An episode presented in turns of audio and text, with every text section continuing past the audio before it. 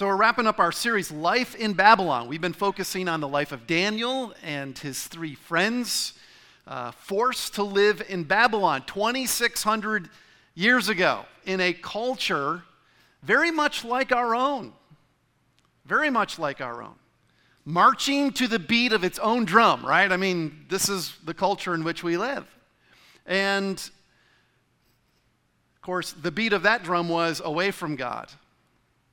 Not toward God, away from God, living away from living the way God would have us to live. And so during Daniel's seventy years of living in exile, he served four different kings, four different kings, ruling over two different kingdoms. And we'll see the second uh, kingdom tonight.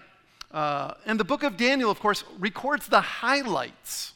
This is just the highlight section, reel, of Daniel's life. There are a lot of many long gaps between uh, chapters and events that are recorded. But here's what we know.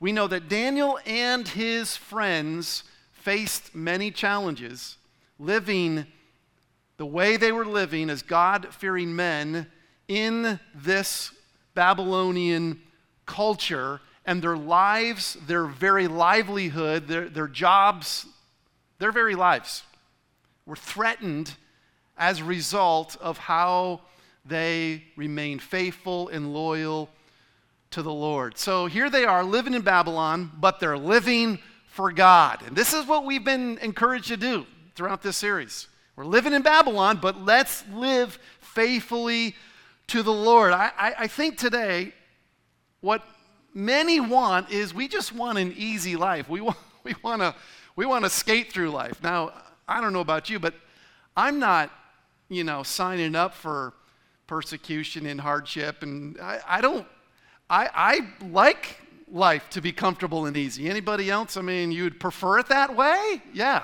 I think so. It's human nature, I guess, but it wasn't easy for these, these guys, and we shouldn't expect it to be easy for us. In fact, as we're going to see tonight, living for God meant living with lions, literally. And that's the title of our message tonight, Living with Lions. We face lions living in our Babylon today. And the scripture, of course, tells us that the devil is a roaring lion, isn't he? Right?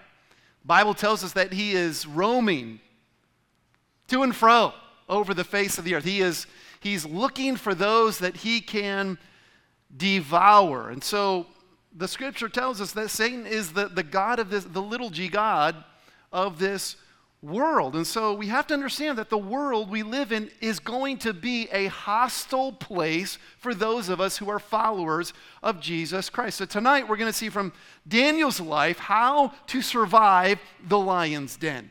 All right, here's the big idea of tonight's message. It's simply this: be faithful to the Lord and leave the consequences to him. Say that with me. Be faithful to the Lord and leave the consequences to him. From the end of chapter four to the beginning of chapter six, Babylon has been invaded. It's been conquered. Read chapter five later and you can uh, see what happened there. But it's been conquered by Darius the Mede. And so here, here Daniel, he's been living in Babylon for nearly seventy years. He's survived. He's thrived as a Jewish man in exile in, in Babylon. He's been one of the top leaders. Now he's an old man. Um, estimated that, that Daniel at this point is eighty-five years old or more. He could be ninety years old at this time. New king is in charge. What does this mean for Daniel? What does this mean for a man who has been committed to living faithfully to the Lord in the middle of Babylon? Well, here's what we're going to see tonight. We're going to see the plot against Daniel, the practice of Daniel, the peace that Daniel had, and the praise from Daniel. So let's take these one at a time. First of all, from verses one through nine, we see the plot against Daniel. Here's the principle. It's on the screen. Here's the principle. If you are going to live for the Lord, some people around you won't like it. They're not going to like it. Well, here's King Darius the Mede. He ascended to power in five thirty-eight B C, and when he did, he quickly learned that there was something unique, extraordinary about Daniel. like the other kings before him. Nebuchadnezzar, for example. And so the king appointed Daniel, as we read the early verses there in chapter six. He appoints Daniel as chief administrator. And verse three tells us that he planned to set Daniel as this governor over the entire realm, this ruler over the entire kingdom in that particular region. So what this did was it made the other administrators jealous of Daniel. And they began looking for a way to destroy Daniel.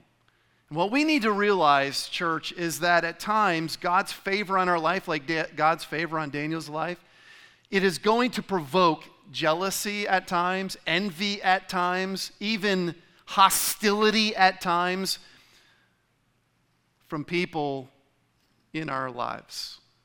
Someone at work, someone at home, relative, friend, someone at school.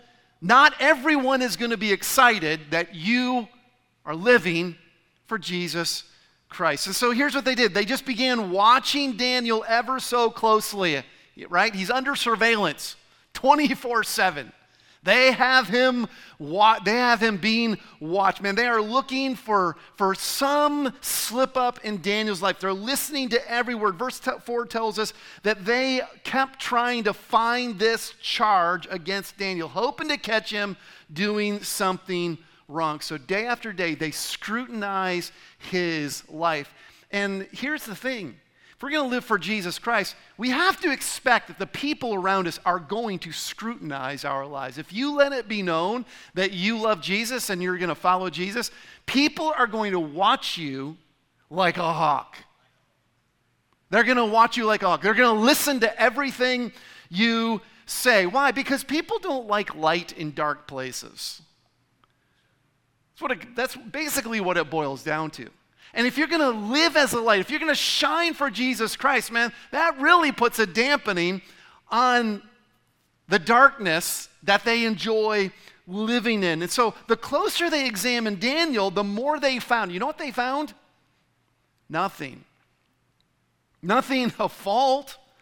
No fraud, no corruption, no dishonesty. As we read in verse four, he was trustworthy and had no negligence or corruption that was found in him. So Daniel's a good man. He's an honorable man. He's a man of good reputation. He has godly character. He's a consistent believer. He's a man who just walks with God and has walked faithfully with God for many, many years in Babylon. And this was a great testimony for Daniel. This is a, a great testimony to God. And it's a challenge to you and me as followers of Jesus Christ living in this culture today. Listen, if your life was scrutinized the way Daniel's life was, if there was a surveillance team following you around, you know, when you got up in the morning, they were watching you, you know, when you sat down for coffee, you know, in the morning, they were they were watching to see, are you are you a grumpy person, you know? Do, do, do words just fly out of your mouth?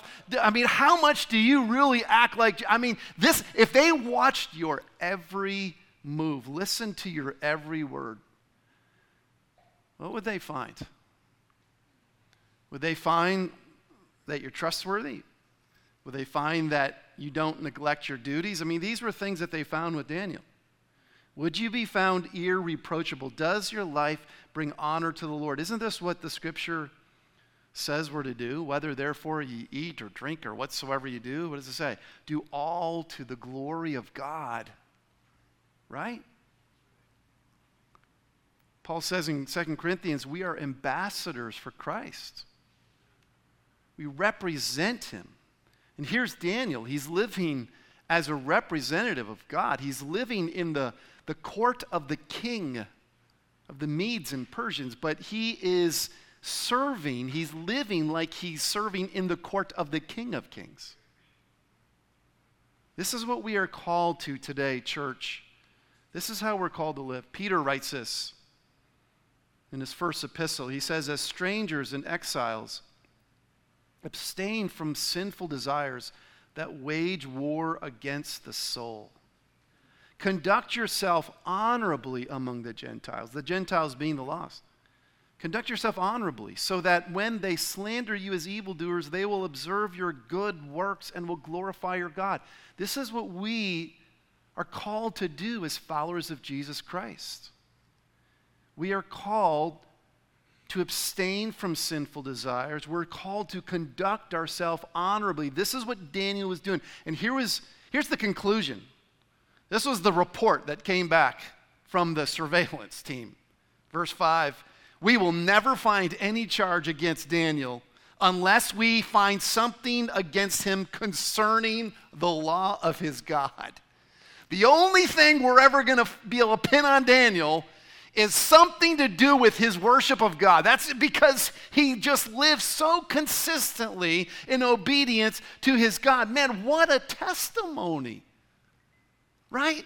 What an example for us as God's people today. You might as well know it. If you're going to live for the Lord, there are going to be people around you who aren't going to like it, and some are going to likely try to use it against you. And this is what's happening with Daniel. People who don't know the Lord, they look for ways to attack those who do. And Jesus warned us of this. The Apostle Paul told us, if you're going to live godly, a godly life, expect you're going to be persecuted. That's what Paul wrote to Timothy. Well, let them do what they will, church. Let them do what they will. Let them scrutinize our lives. I pray that they would find in us such an example, such a testimony as they found in Daniel's life. Let them hate us. Let them fight against us. Let them try to silence us. But regardless of what they do, let us determine in our hearts to do like Daniel did and remain faithful to the Lord. And so Daniel's enemies, they adjust their strategy. Verses six through nine, as we read, tells us they devised this plot that the king would would write this edict, this law, this ordinance, that no one could pray to any god or make any request to anyone other than him. And you think about it, that's absurd. He's a king of, you know, hundreds of thousands of people, if not a few million. I don't know how many people are in this kingdom. A lot. Everyone for thirty days has to come and ask you for whatever they want or need? Mothers, you know what this is like, right? Your husband, honey, where's this? Where's that? Where's this? And then you got the kids, you know. Can you imagine a few hundred thousand of that? You know, ready to pull your hair out now. I mean, can you imagine? This is absurd. But it appealed to the king's pride. I mean, after all, these guys were looked at as a god. This would make the king the centerpiece of everyone's thoughts, right? So this appealed to his ego. This appealed to his pride. And so the king signs it. Oh, don't miss this part. For anyone who disobeyed the law, who broke the law, they would be thrown into a den of lions. A den of lions, like real lion, literal lions. I saw today some little video about some guy jumped into a enclosure for a koala bear. You know, what possesses people to do this sort of thing? This guy did this. He found out the hard way. It's not a good idea. These were real lions. That was the punishment. And so for the next thirty days, this is the law of the land. The king has signed it. What is Daniel going to do? What was any God-fearing Jew in the kingdom going to do? I don't think the, honestly, the plot conspirators, I don't think they really cared what anyone else did. This was a hit job on one guy. This, this was simply to take down Daniel. They weren't, they didn't care what anybody else in the kingdom did. They weren't going to watch anybody else. This was a hit job on Daniel, to take Daniel out. Let me ask you a question. What would you do? What would we do if we were in Daniel's shoes? What if it became illegal to openly worship God and express our biblical convictions? What if that became the law of the land? You think that's impossible in America? I mean, maybe there was a time when we did, but we know better now, don't we? We, we've seen too many examples. I, I was reminded of, of Coach Joe Kennedy this week. Perhaps you heard of him. He was fired from his job as a high school football coach in Washington. Why? Because he prayed on the field. He, he bowed his knee, silent prayer by himself on the field, and, and he was fired for that. Um, when it went before an appellate court, They handed, they basically upheld the public school's right to do that. And what they said was that any teacher on duty can be seen, so everything they do, including brief, quiet, personal prayer, is government speech, right? And so you can go into a classroom and show all kinds of filth now, and but God forbid that you say a prayer on the field with no words out loud, right? I mean, this is what happened to Coach Joe Kennedy. He was fired. Spent years in the courts. Thank God that in twenty twenty-two, the Supreme Court took up his case and, and by a six three decision, uh, upheld Coach Kennedy's right. That was a big win for religious liberty. Thank God for the, the, the you know, the, the Christian law associations out there, right? The, the, the Liberty uh, group and all of those Christian groups out there that, that fight these sorts of things. Uh, here's the concerning thing. It was a six to three decision. That means there were three on that on our Supreme Court who thought this is a bad idea. This should this should not be the right of a Christian high school coach. Mark it down. The further our nation gets from God, the more persecution followers of Jesus Christ we can expect to face. Just mark it down. What would we do if we were in Daniel's place? What if they were talking about taking our job, taking away our business, right? We're not talking of, we're not talking about even jail time here. This was being thrown into a den of hungry lions. When the king signed that decree, Daniel was faced with a choice. Should he remain faithful to the Lord, or should he bow to the vanity of the king? Well, let's see what Daniel did. Verse ten, we read it earlier. Let's see what he let's, let's see what he does. When Daniel learned that the document had been signed, he went into his house, and the windows in its upstairs room opened toward Jerusalem, and three times a day he got down on his knees and he prayed and he gave thanks to his God, just as he had done before, right? So here's number two, the practice of Daniel. We saw the plot. Here's the practice. Here's the truth. Here's the truth. It's on the screen. You can flourish spiritually in a difficult situation. You can flourish spiritually, even in a very difficult, life-threatening, perhaps, situation. Daniel chose to continue living out his faith, just as he had done for sixty-five or seventy years in Babylon. He wasn't going to be intimidated or deterred, regardless of the lions. Here's what Daniel did. Number one, he chose obedience to God over the opportunities of the world. Notice something.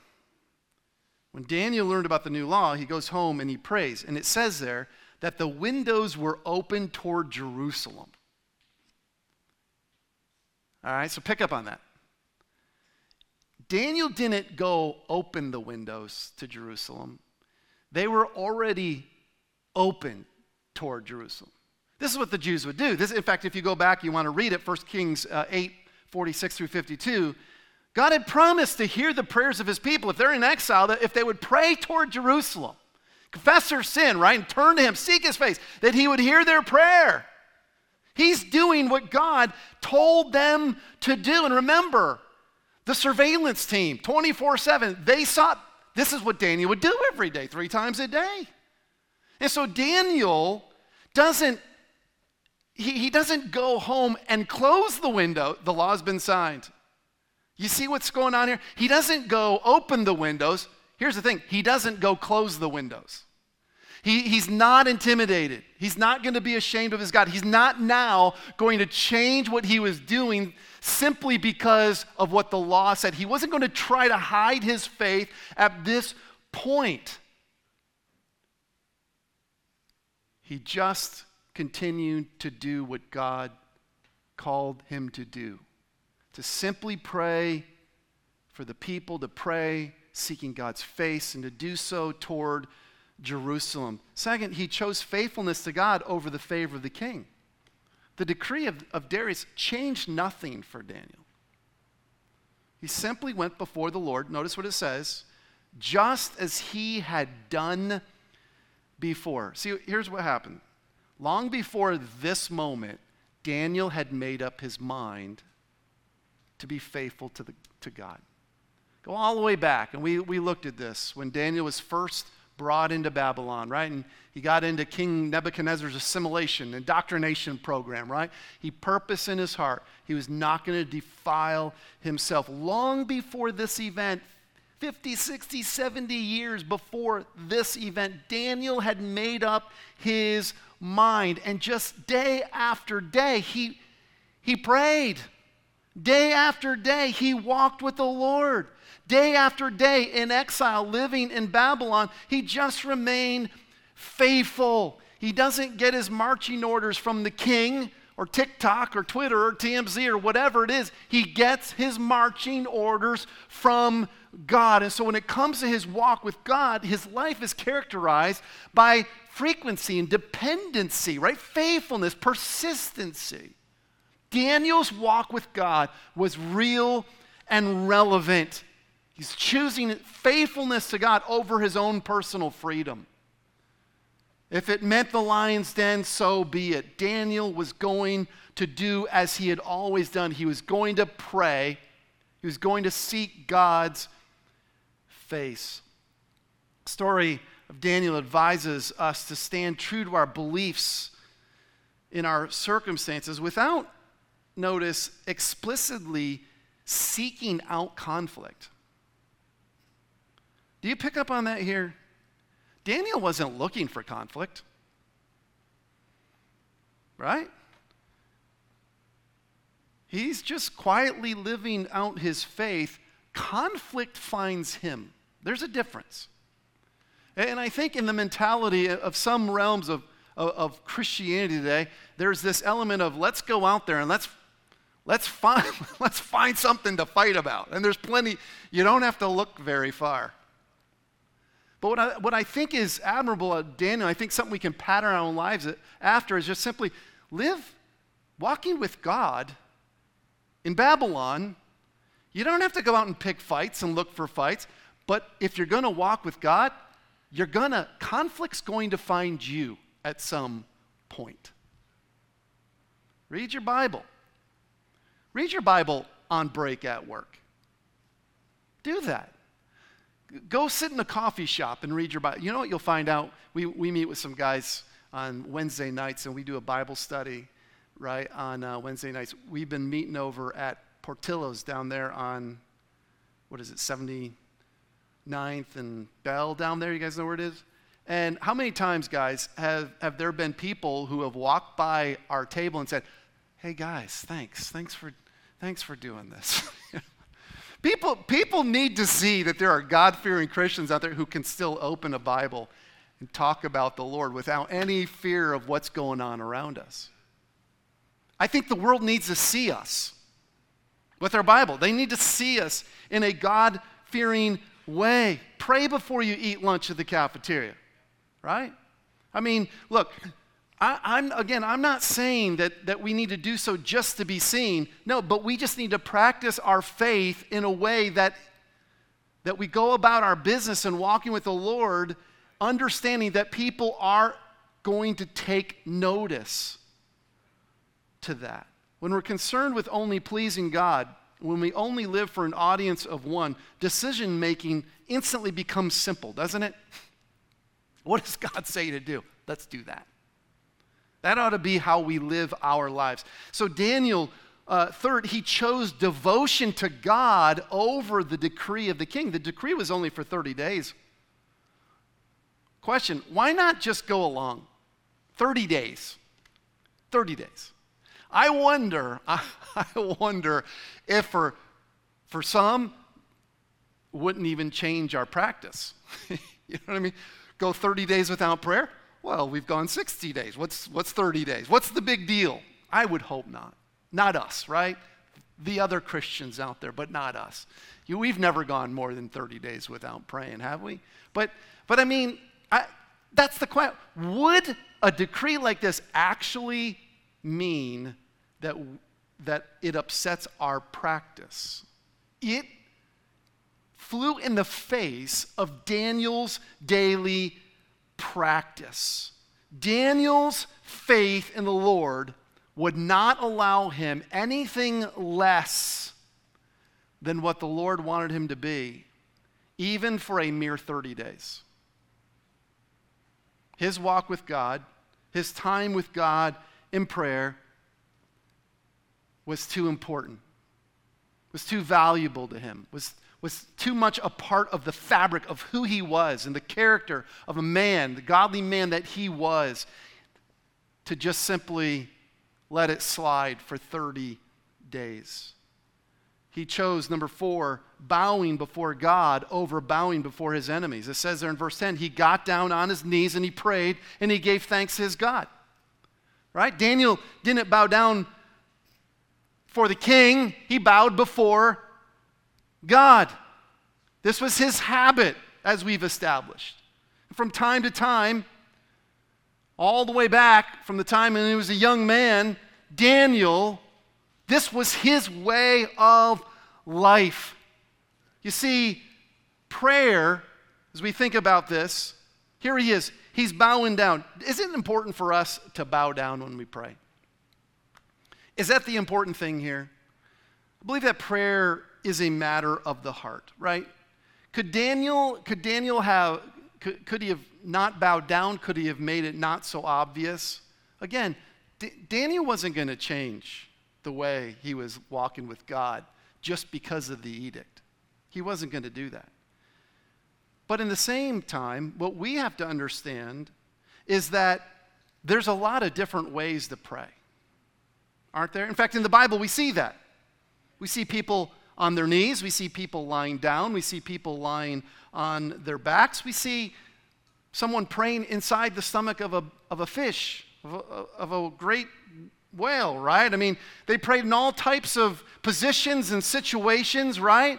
I'm not saying that we have to pray on our knees. I don't think that's the point here. But what I'm saying is that for Daniel, this is what he did. This is how he learned to pray as a youngster. This is what established the grid of his life. And here in his nineties, he's still praying.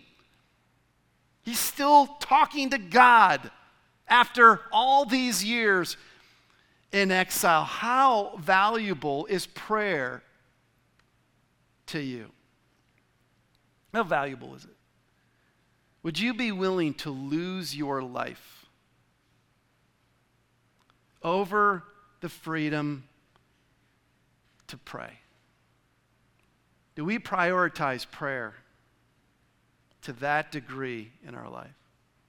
My challenge to you tonight is to start a Bible reading and a prayer time every day. Every day. Not just in emergencies. I'm not saying that prayer three, three times a day is a magic number. But what if you bathed each day in prayer?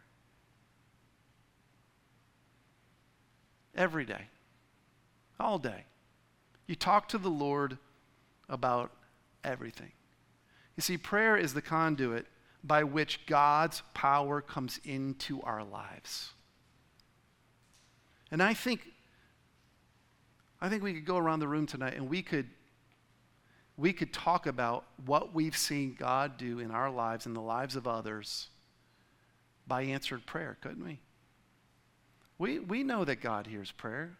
We know that God answers prayer. We've experienced it in our own lives. I've seen prayers answered in fifteen seconds, and I, I'm still praying for some things, and it seems like it's been much longer than fifteen years.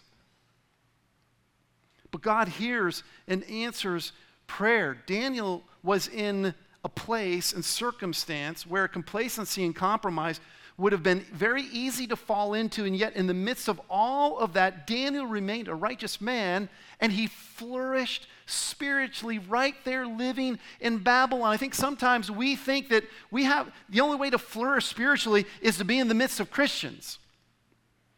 You know?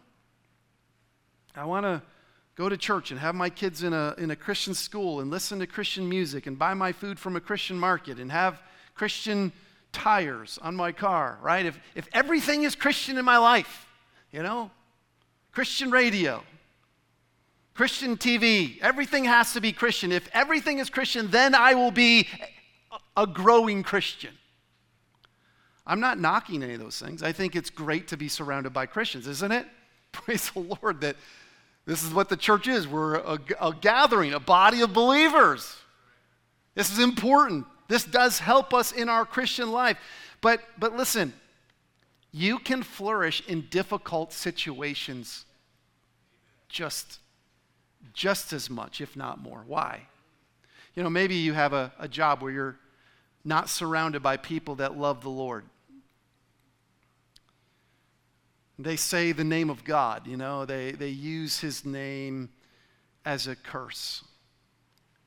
Maybe there are a lot of very difficult things about working in that environment. Perhaps perhaps you, you live in a home where there are, maybe your spouse is unsaved or your children are unsaved, or there's just that, that ungodly sense that you're always, you hear it, you see it, right, in, in the people around you, and you think, man, I can't survive here spiritually. Some of our young people, you're in schools where, you know, you ride the bus, you talk to kids, and it's anti-Christian. Bring up your Christian. My my kids share this with me. You bring up Christian, and it's like, you know, like, oh no, we're not Christian, you know. Hostile toward our faith. And we think that we have to move out of that place. And maybe you do need to move out of that place. Ask God for wisdom about that. But but here's the thing. It may be that God has you in that place for a reason. Right? I think God had Daniel in Babylon for a reason, don't you? He did. God, Dan, Daniel was serving a purpose right where he was. For seventy years, he kept walking with the Lord, and, and he grew in his walk with God. You see, you can become stronger in Babylon if you walk faithfully with Jesus. Sometimes when we're in an environment around Christians all the time, what do we do? We put our life in spiritual cruise control. Go to a Bible college. Anybody ever been to a Bible college? Oh my goodness. I've seen it, man. It just, it's so easy in that setting where there's everything's Christian, all the kids are Christian. I'm, I'm not knocking Christian colleges. I think every kid should go to one, but here's what you find out. Spiritual cruise control, man. I mean, it's one of the best places to backslide in the world. This is what this is what happens. Again, I'm not knocking that. But sometimes when we are in a secular environment, it forces us to do one of two things. To either blend into the woodwork and not rock the boat, just be one of the boys, one of the girls, to be cool, not talk about our faith, or to stand up and be counted. That's what Daniel did, and he never compromised his principles. Never did. So standing up for the Lord isn't easy, but Daniel made it look easy, didn't he? We're going to face persecution, maybe prosecution, maybe execution. But God wants us to know that faithfulness to him is always the right thing to do in spite of the difficult circumstances, church. We can flourish spiritually, and the darker it gets in the world, the brighter our light can shine. Amen? So rather than getting discouraged and throwing the phone against the wall when you see what's going on in the world, man, just shine for Jesus wherever you are. We live with lions. That devil, he's a roaring lion, as we said. And whenever Whenever we get discouraged about living with lions, the devil wants us to think he's going to take us out, you know, that, that we're his. He wants us, he wants to discourage us and defeat us, doesn't he? There's Daniel. They throw him in the lion's den. Everyone thought that Daniel was a dead man, right? I mean, hungry lions. What are they, what are they going to do? Well, they're just going to do what lions do. They're going to have a, a good meal that night. Lions don't care if you're a, a preacher or a pagan. They don't, they don't care, right? But here's what we see. This brings us to our third point, and that's the peace within Daniel. Daniel's not afraid. Here's the truth. There's nothing to fear when God is near. Nothing to fear. Living in Babylon, living with lions, there's nothing to fear when God is near. King Darius didn't want this to happen. He was gullible and, and weak, but he liked Daniel, and he knew Daniel enough to believe that his God was able somehow to take care of him in that lion's den. And so after the king seals the den, he goes back to his palace, and the picture that we see here in verses fourteen through eighteen is that King Darius, he stays up all night, and he's pacing the floor, man. He can't sleep. He's worried, man. He's distraught. What's gonna, what's going on down there in that lion's den with Daniel? So there's the king. He's worrying. And then you think about Daniel's enemies. What do you think they're doing? They're not worrying. They're partying, right? They're celebrating. They're up all night because, man, this is the greatest thing. We find the plan worked. The plot worked. Daniel is done. I think the only person who got sleep that night was Daniel. Just Daniel. Daniel, for, I mean, there's absolutely no indication of any fear on Daniel's part. Does that astound you? It astounds me. Daniel's in perfect peace. I like to think that Daniel was using one of those lions as a big fluffy pillow. He had the peace of God. He was like the aged Polycarp. I told you about him a couple weeks ago in the second century, burned to death in Smyrna in A D one fifty-five after being a Christian for eighty-six years, right? Almost about the same age as Daniel at this time. But before they lit the fire on that old man, they wanted him to deny the Lord and save his life. And the witnesses record that with a calm, steady voice, he said, eighty-six years I've served the Lord, and he has done me no harm. Why should I forsake him now? That's Daniel. That is Daniel in that lion's den. When the lion roars, we need to turn to the Lion of the tribe of Judah. Amen? Amen? That's where we turn. That's where we turn. We turn to him, knowing that sometimes God chooses to keep us safe in the lion's den rather than from the lion's den. Often it brings more glory to God to save us in our troubles than from our troubles. And so, look, we're going to go through troubles and trials. We're going to live with the lions. Don't expect God to spare you from all the storms, but God can keep us in those turbulent times just as easily as he can keep us from those difficult times. And so whatever God chooses, rest in him, church. Rest in him. Psalm forty-six, be still and what? Know that I am God. Jesus says, I told you these things so that in me you might have peace. You're going to have suffering in this world. Be courageous. I've conquered the world. He said later, or earlier actually, peace I leave to you. My peace I give to you. Not as the, as the world gives I give to you. Let not your hearts be troubled. Who needs that verse tonight? Who, who needs to, to, to open their Bible tonight and say, Lord, boy, I have just been struggling with, with the, the lions that I'm living with in my life. Give me your peace.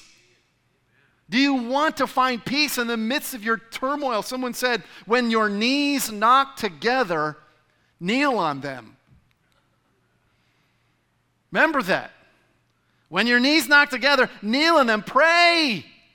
It's through prayer that we find the peace of God, right? Paul writes in Philippians, this is a verse that every one of us as believers need to have marked in our Bible, know where it is, memorize it. Don't worry about anything, but in everything through prayer and petition with thanksgiving, present your requests to God, and the peace of God, which passes all understanding, will guard your hearts and minds in Christ Jesus. When you feel like you're going to lose your mind, right? Man, my mind, I'm, I'm, I'm going to lose my mind, preacher. Look, you find the peace of God on your knees. On your knees, talking to the Lord. Take it to him. Present it to the Lord.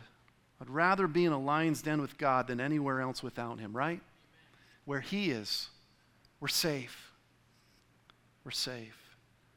The real peace is being able to lay your head on the pillow at night at peace with God, right? No matter knowing whatever happens. Daniel didn't know what was going to happen when they tossed him down there. He didn't know. I don't know what's going to happen tomorrow. Whole world seems like it's become, it's coming unglued, right? But we can lay our head on our pillow at night at peace, knowing that God is on the throne. And no matter what happens tomorrow, he will be there to walk with us through it. Amen? Daniel slept better that night than the king did. He's in a lion's den, and he had more confidence than the king had in a palace, right? Here's number four, the praise of Daniel. When you look at verses nineteen through twenty-eight, here's the truth. What happens to us in life, no matter whatever happens to us in life, God is the hero. God is the hero. This is this really isn't, I mean, yeah, we can learn so much about Daniel and how we can live in Babylon, but the truth of the matter is God's the hero of the story. God's the one who brought Daniel through at daybreak. Man, Darius rushes down there to the den, man. Opens the stone. And there's Daniel. He's got a cup of coffee, and he's reading between the lions. You know, reading the, the Babylon Chronicle. Verse twenty-two. My God, Daniel says, sent his angel and shut the lions' mouths, and they haven't harmed me. For I was found innocent before him, and also before you, your majesty. I have not done harm. Daniel's taken out of the den, and no injury is found on him whatsoever. God kept him safe through his prayer. The plot of the wicked men was overturned, and God was glorified. Daniel lifted his hands, and he praised God. Now, let me be clear. Don't conclude from this story that if you pray and trust God, he will always keep you safe and deliver you from all harm. You, you, we can't make that conclusion here. We know that's not true. Lots of people die in lions' dens, right? How many Christians died in the Colosseum, torn about, torn apart by lions? God gets us out of situations, but sometimes he doesn't. Sometimes he doesn't. But here's the thing. In the end, we know as Christians that we win. That's right. Amen. We know we win. Amen. We know how the story ends. We know, like, like, like Paul said, to live is Christ and to die is gain. For me to live is Christ. And to die is gain. It's like the, the guy who, who was confronted. He was it was a preschool, and, and a, someone had taken a child, and this father ran down there to, to stop this man. And the guy pulled out a gun and pointed at him and said, "Don't come any closer or I'll shoot." And the man said, "You can't threaten me with heaven. You can't threaten me that, that way." Church, this is how we're to live. We have to recognize that in the end, we win. To die is gain, even if the worst case scenario happens. If it had happened and, and Daniel was eaten by the lions, he would have gone into the presence of God. Right? Even if the worst thing happened, Daniel still would have won. What does that mean? It means whatever trial I'm in, I am safe. I'm safe because I know that, that God is near. I know that he loves me. I know that his presence is with me. I know that he'll never leave me nor forsake me. And I know that he has a home prepared for me. Now, we're not going to take time to look at the end of the story, but it's kind of cool how the guys who laid the trap for Daniel fell into the trap themselves. Doesn't mean we should be vengeful. We should, like Christ, forgive, right? There's a, there's a higher calling for us, but The king had the authority to put down evildoers. This is one of the roles that government is supposed to do. And, and the king did that. This wasn't Daniel's wish. But if you take anything away from this series, remember this, and we're done. Be faithful to trust and obey the Lord, and leave the consequences to him. Just be faithful to walk with God every day. Leave the consequences to him, the outcome to him. Here's our next steps, and we're done. Number one, which next step do you need tonight? Number one, I will choose faithfulness to God over the favor of people. Faithfulness to God over the favor of people. Let's not live trying to please the world around us. Let's live for an audience of one, Jesus Christ. Step number two, I will make prayer a priority in my daily life. Has prayer been a priority in your life? Make it a priority in your life. Step number three, I will do right and trust the outcomes to God. I'll do right. Trust the outcomes to God. God help us. Let's pray.